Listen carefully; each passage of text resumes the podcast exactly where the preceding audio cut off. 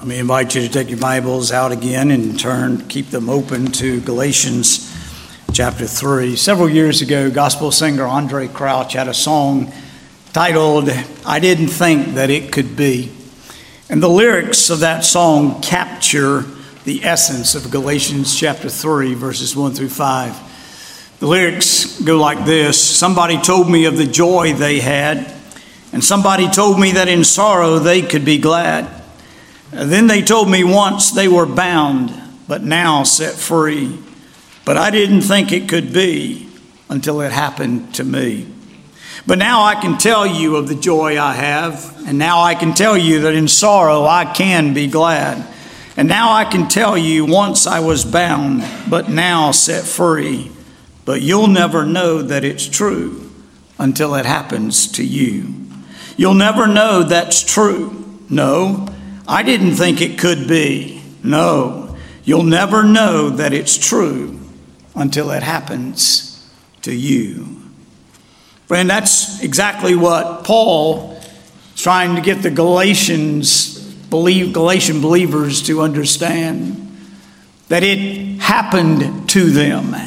And at first they rejoiced because of the fact that they had personally experienced salvation through faith in Christ alone.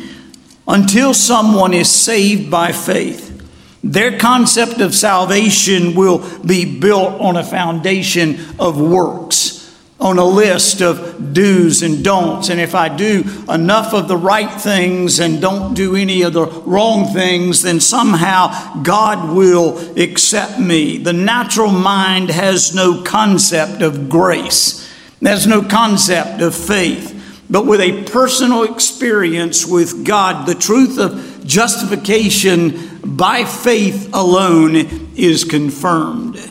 Here in this uh, letter of Paul to the church at Galatia, there were some influential Judaizers who had come into the church. They had joined the churches throughout the area of Galatia, and these folks were knowledgeable. Uh, they were capable. Uh, they were uh, talented, you might say, in the things of God. And as a result, these believers in Galatia, um, as so many churches are uh, prone to do sometimes, and, and to do it sometimes in error, they put these Judaizers in positions of leadership and teaching.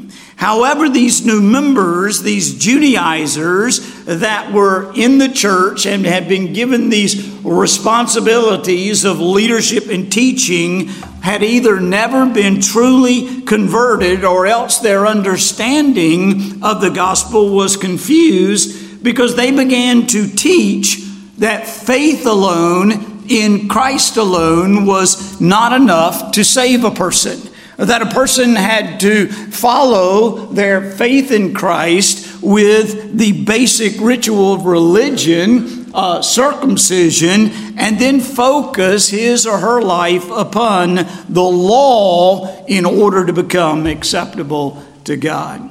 Well, as a result, a good number of believers in the Galatian churches bought into this false teaching. And, uh, and they had lost the joy of their salvation. They had lost the freedom of their salvation. And they had returned deceived to the uncertainty and the bondage of a self imposed legalism.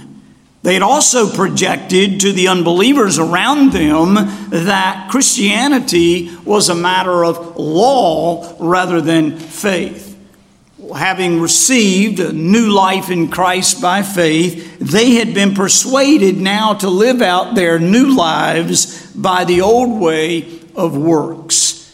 And Paul simply cannot believe that this is happening to these believers. Um, uh, and that's why he writes there, um, O foolish uh, Galatians, who has bewitched you? The key to this section is in the word in verse 4. Look down in verse 4. That word suffer, Paul says, Did you suffer so many things in vain? The word there in the Greek can be translated experience. And so, what Paul is saying is, did you experience so many things in vain? Um, did you um, uh, did you uh, experience all of this that has happened to you, and now you're going back to your old ways? Did you learn nothing from your experience with God? Paul reminds the Galatians of their own personal spiritual experience with each member of the Godhead as proof that one is justified by faith alone in Christ. All believer has to do is rethink his own personal experience, and they will see the truth that one is justified by faith and not by work. So here's what I want you to take from the message this morning. I want you to think about and then take with you from this text this morning, and that is the believer's personal spiritual experience with each member of the Godhead verifies the gospel of grace. Paul speaks here about the three members of the Godhead, the Trinity. Um, uh, and the believer's personal experience with each member of the Trinity to prove the validity of justification by faith alone. First of all, we see our experience with God the Son in verse 1. Paul pulls no punches in his sharp rebuke to the Galatians. Look what it says there O foolish Galatians, who has bewitched you? And then look what it says. It was before your eyes that Jesus Christ was publicly portrayed as crucified. Paul was incredulous. He's beyond himself. He cannot believe this is happening. Um, uh, he cannot believe what these Galatian believers had done. They had been victimized by Satan and they had been enticed to slip away from the truth by which they had been saved and to buy into this false teaching of these Judaizers who had come along and said, Yeah, salvation is by faith, but you have to add this to it.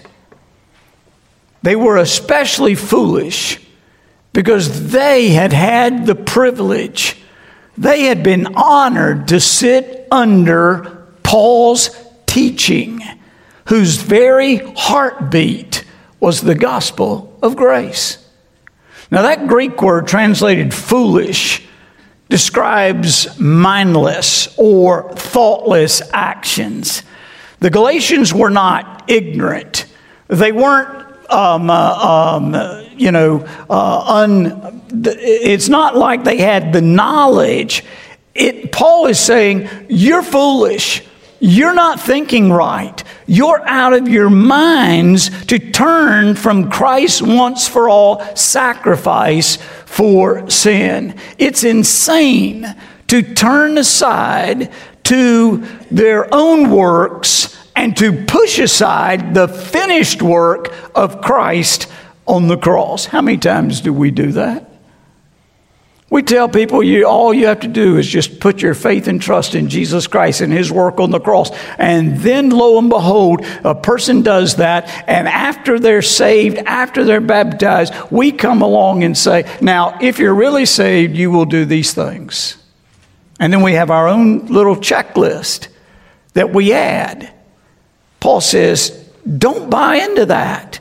The believers in Galatia believed Christ um, had believed in uh, Christ through faith. And now they were buying into this false teaching. Um, uh, they weren't stupid, they weren't ignorant, they were just not using their heads. Well, what caused them to act so foolishly? Paul says they were bewitched. That implies that a spell or a hex had been cast on them. Paul's point is only somebody under the influence of a spiritual power would abandon the doctrine of salvation by faith for a salvation based on works. The legalist deception was so potent that they were able to perform what amounted to an illusion on these new believers there in Galatia. And like many believers today, they had been victimized by Satan and enticed to slip away from the truth of the gospel. They had pulled the Galatians' attention away from truth, the true focus of their salvation, which was Christ, person, and work, to something else entirely, and that is the law and their own works of self righteousness. How could they be so foolish and bewitched as not to obey the truth? Especially when they had clearly seen and understood the death of Jesus Christ through Paul's preaching.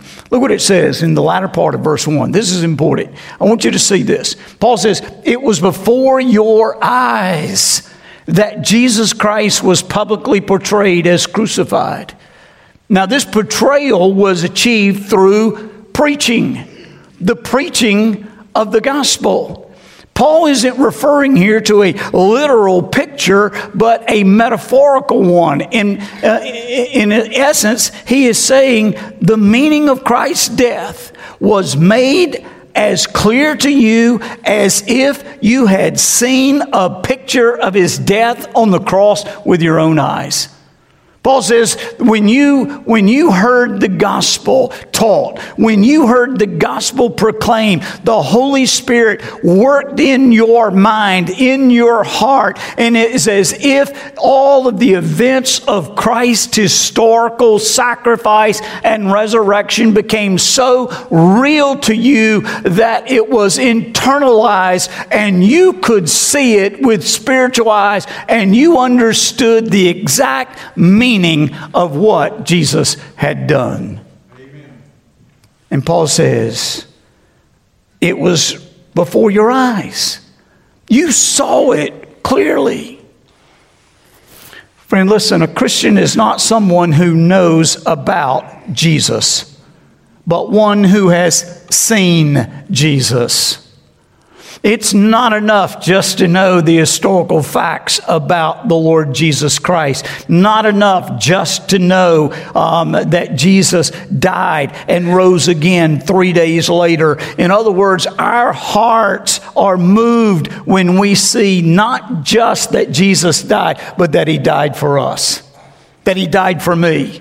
That in my sins, what when I could not do for myself, Jesus did for me.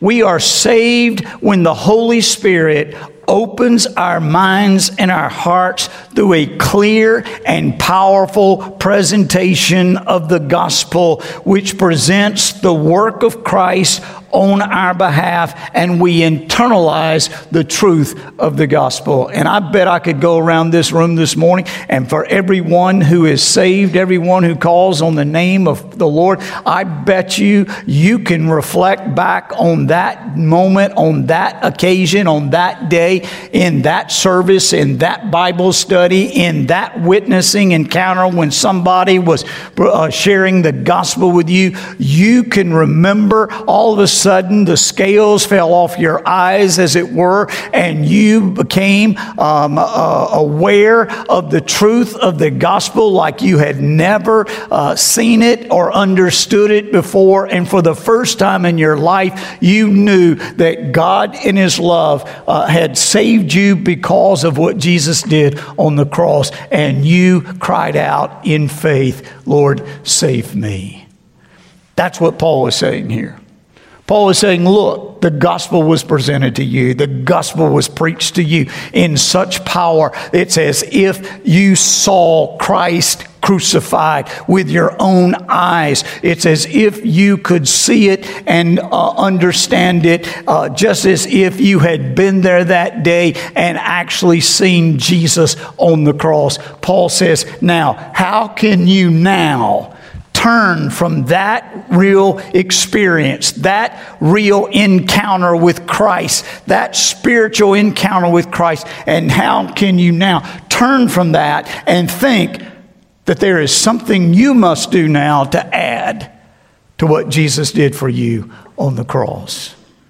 Paul says, Our experience with the, God the Son is evidence enough that we are justified by faith alone and not by works. That's what happened to these Galatians through Paul's preaching. That's why Paul can't believe they would be so foolish to set that aside for the unscriptural teaching of the Judaizers. Their personal spiritual experience with God the Son through the powerful presentation of the gospel proves the validity of justification by faith alone. There's a second thing I want you to peel. A, a second thing, Paul's next appeals to our experience with God the Holy Spirit. Look what he says in verses 2 through 3. Paul says, Let me ask you only this Did you receive the Spirit? Now, in verse 1, he's talking about Christ, God the Son. Now he's talking about the Holy Spirit, God the Spirit. He says, Did you receive the Spirit by works of the law or by hearing with faith? Are you so foolish? Having begun by the Spirit, are you now being perfected by the flesh? In other words, don't you remember what the Spirit accomplished in your lives when you trusted in Christ for salvation? Did you have to fulfill some further requirements or go through some special ceremony? Or did you receive the Spirit of God by God's grace at the same time you receive Christ as Savior and Lord? You see, the question was rhetorical. And the answer is obvious. They received the righteousness of Christ. When we put our faith and trust in Christ and His finished work on the cross, we uh, receive the righteousness of Christ. He takes our sins upon himself. In exchange, he gives us his righteousness. But that's not the only thing we receive at salvation, folks. At salvation, you also receive the Holy Spirit, the fullness of the Spirit at the same time. Friend, the gift of the Holy Spirit is the Christian's most unmistakable evidence of God's acceptance. It's the greatest proof of salvation and the guarantee of our eternal glory. Listen to what Paul says. In Romans chapter 8, verse 16, Paul says, The Spirit Himself bears witness with our spirit that we are children of God. Um, John writes in 1 John chapter 4, verse 13, by this we know that we abide in him and he in us because he has given us his spirit. It is, can I just say this? I know some of you may have come out of some charismatic churches, and um, I know that there are some well meaning charismatic believers and Pentecostal brethren that I think the world of. But I just want to say this morning that it is unscriptural to claim, as some Christian groups do, that the full gift of the Holy Spirit comes through an additional work or experience. You get all of the Holy Spirit at the moment of conversion. All of Him. You are filled with the Spirit. A person does not have the fullness of the Holy Spirit. A, a person who does not have the Holy Spirit listen, does not need a second blessing. What they need is salvation. Paul says, Do you not remember that at the moment of your conversion, the, did, have you forgotten that you started with the Spirit? Did you receive the Spirit by works of the law or by hearing with faith? Now, are you so foolish? Having begun by the Spirit, are you now being perfected by the flesh? Paul explained to the Ephesian believers in Ephesians chapter 1 verse 13, having believed in him in Christ, you were sealed with the promised Holy Spirit, who is the guarantee of our inheritance. Friend, the Holy Spirit is not the goal of the Christian life. He is the source of the Christian life.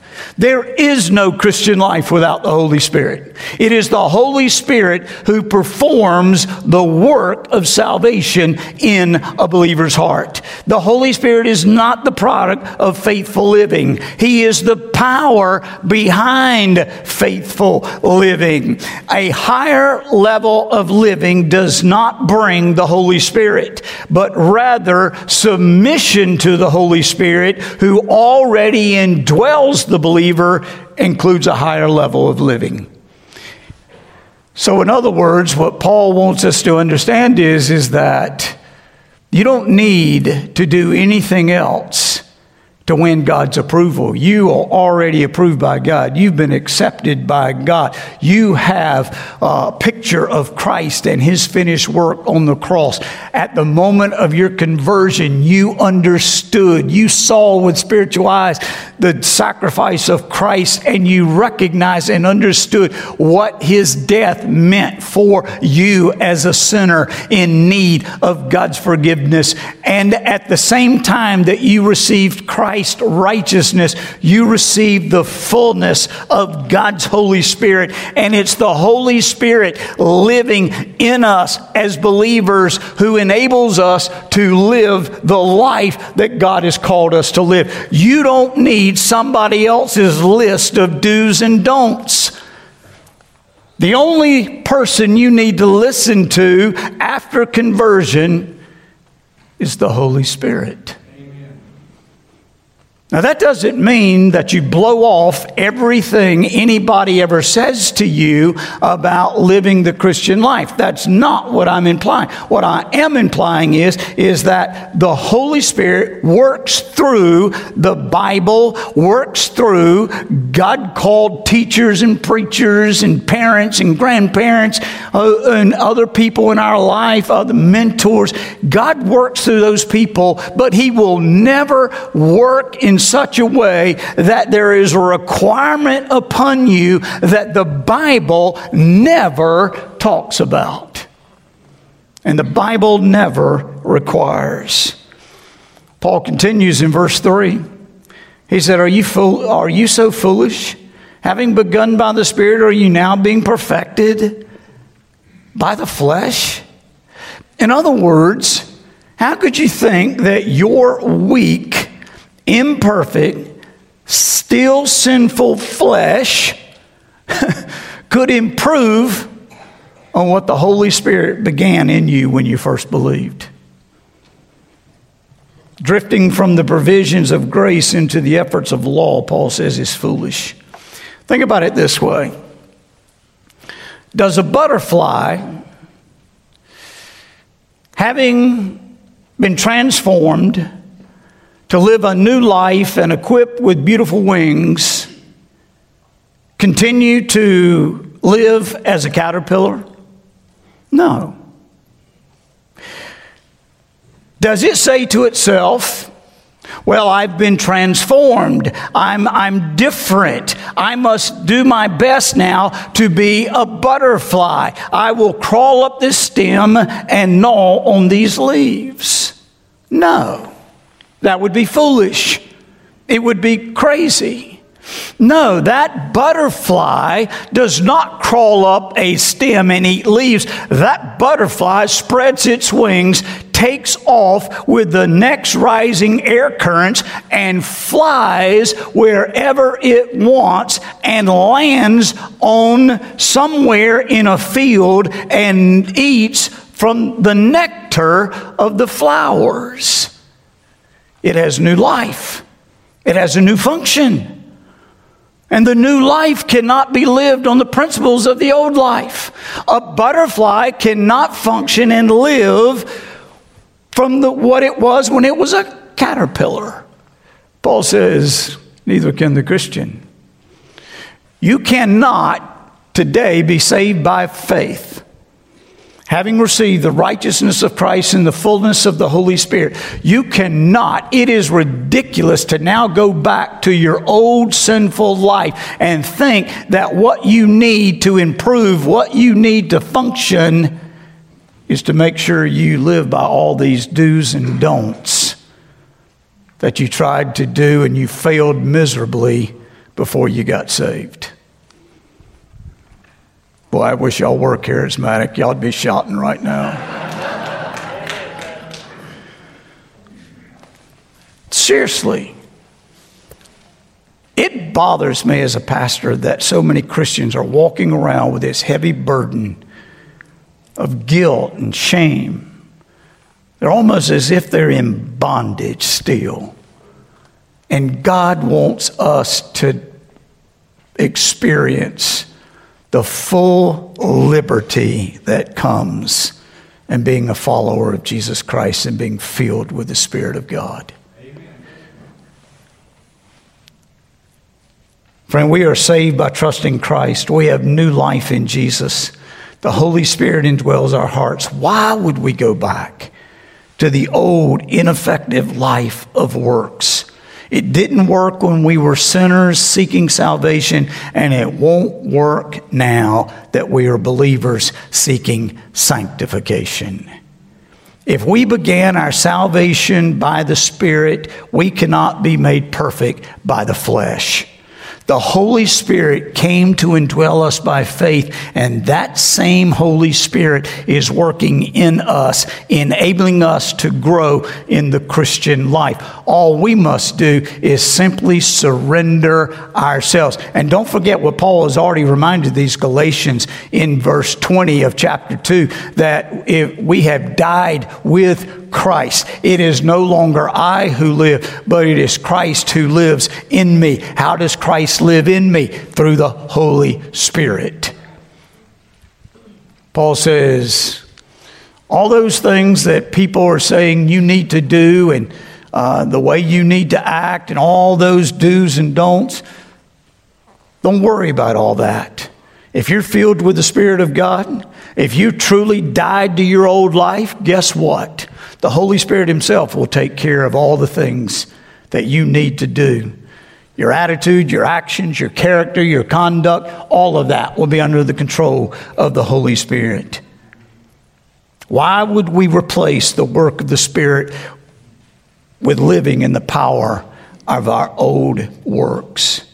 Friend, you can only live the Christian life by the Holy Spirit in reliance upon His presence and His power. We began the Christian life by the Spirit of God, we must continue the Christian life by the Holy Spirit.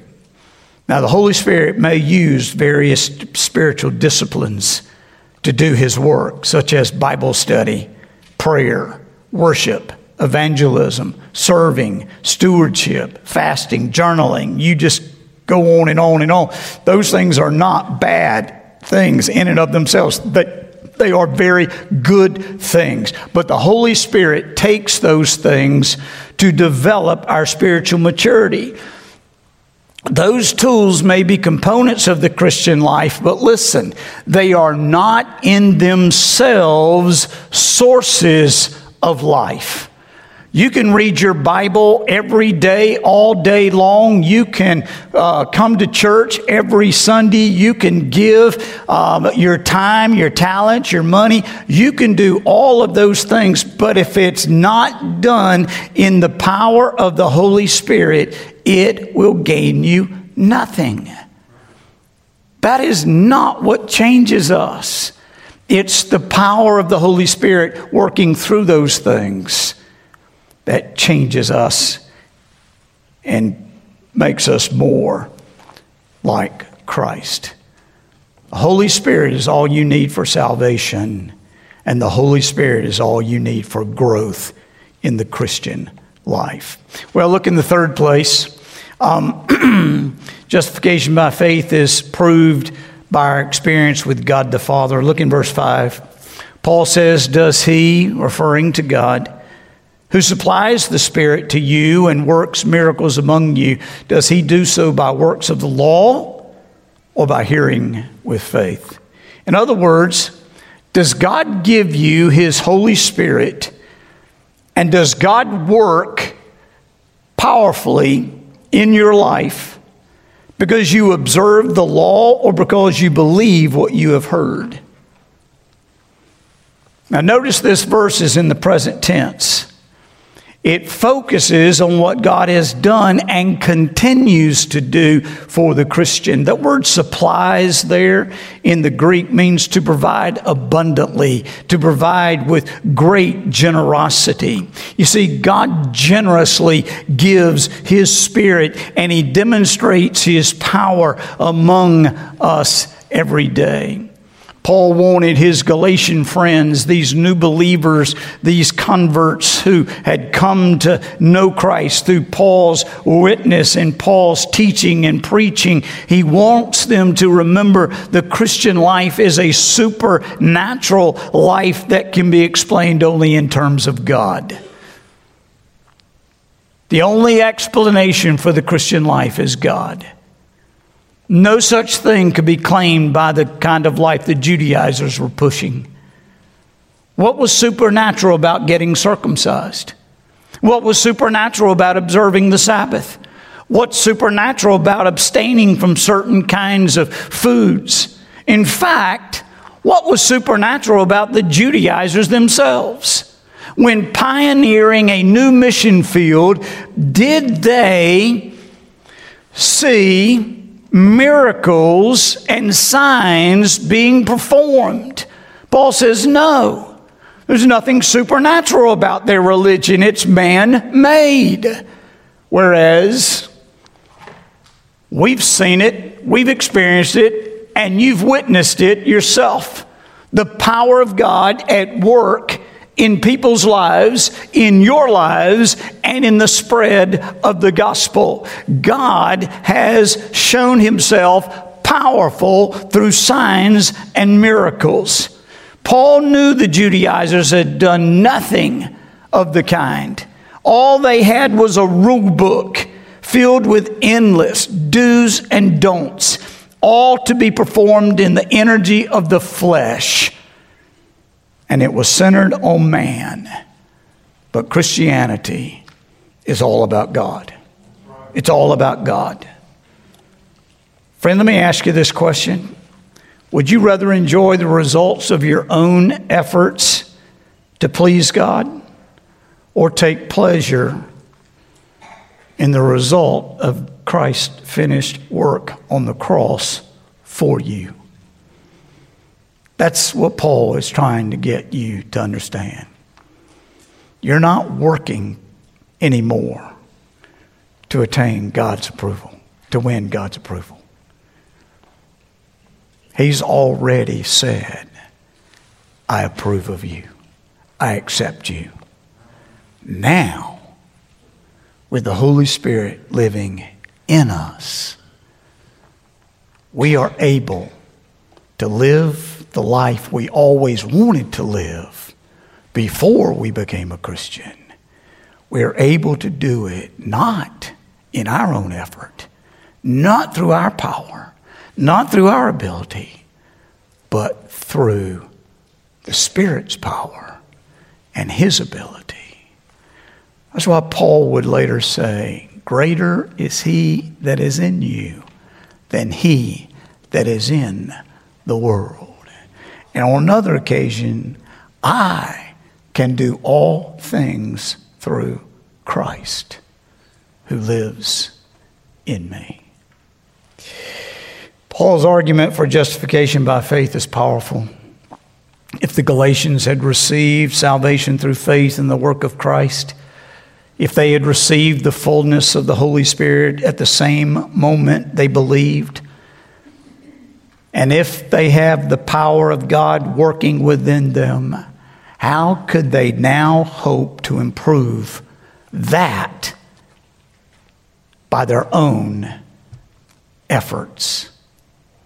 Friend, you yourself, if you're a believer, you are the most reliable proof for the fact that we are justified by faith alone at your conversion, when you were saved, you personally experienced all three members of the Godhead.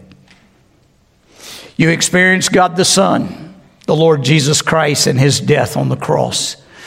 God opened up your eyes so that you could see Jesus as he hung there on the cross in your mind. You can see it. And whereas before it was just a historical fact, an historical reality that, yes, cognitively you trusted, you believed actually happened. But when the Holy Spirit works in your heart and in your mind, and you can see the crucifixion of Jesus and his resurrection through the preaching of God's word, through the witness of a believer to you. And when God opens up your mind and heart to see that when Jesus was hanging on the cross, he was hanging, dying for you as well as anyone else, Paul says, How can you now go back and believe something different than the fact that when Jesus was there, you saw him with your spiritual eyes? you believe that as he hung there on the cross, he was dying not just for the sins of the world, he was dying also for you.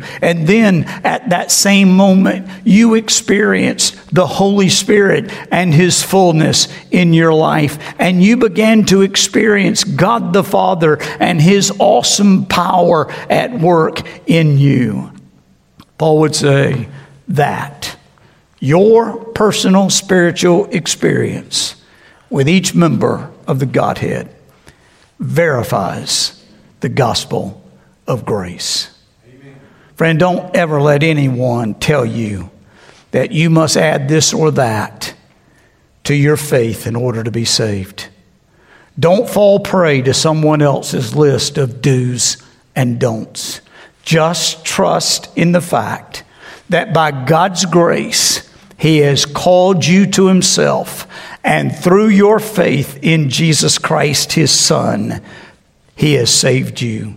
And now, as a child of God, you have the Holy Spirit living in you who enables you to live the life of holiness and righteousness and purity that you wanted to live back when? When you were trying on your own to please God. But now, you're pleasing to God. But now you want to show Him how truly grateful you are. That the life you have today is not because of any of your thing on your part, but it's all been given to you by God. And it is His free gift to us. And so, your personal experience itself verifies the gospel of God's grace. Don't ever forget, you have been saved by faith, and that not of yourselves. It is the gift of God. Let's pray together. Father, we thank you today for your word and God, I just thank you that when we couldn't do for ourselves, you did for us. That even today, those of us who've accepted Christ as our Savior and Lord, it's not up to us.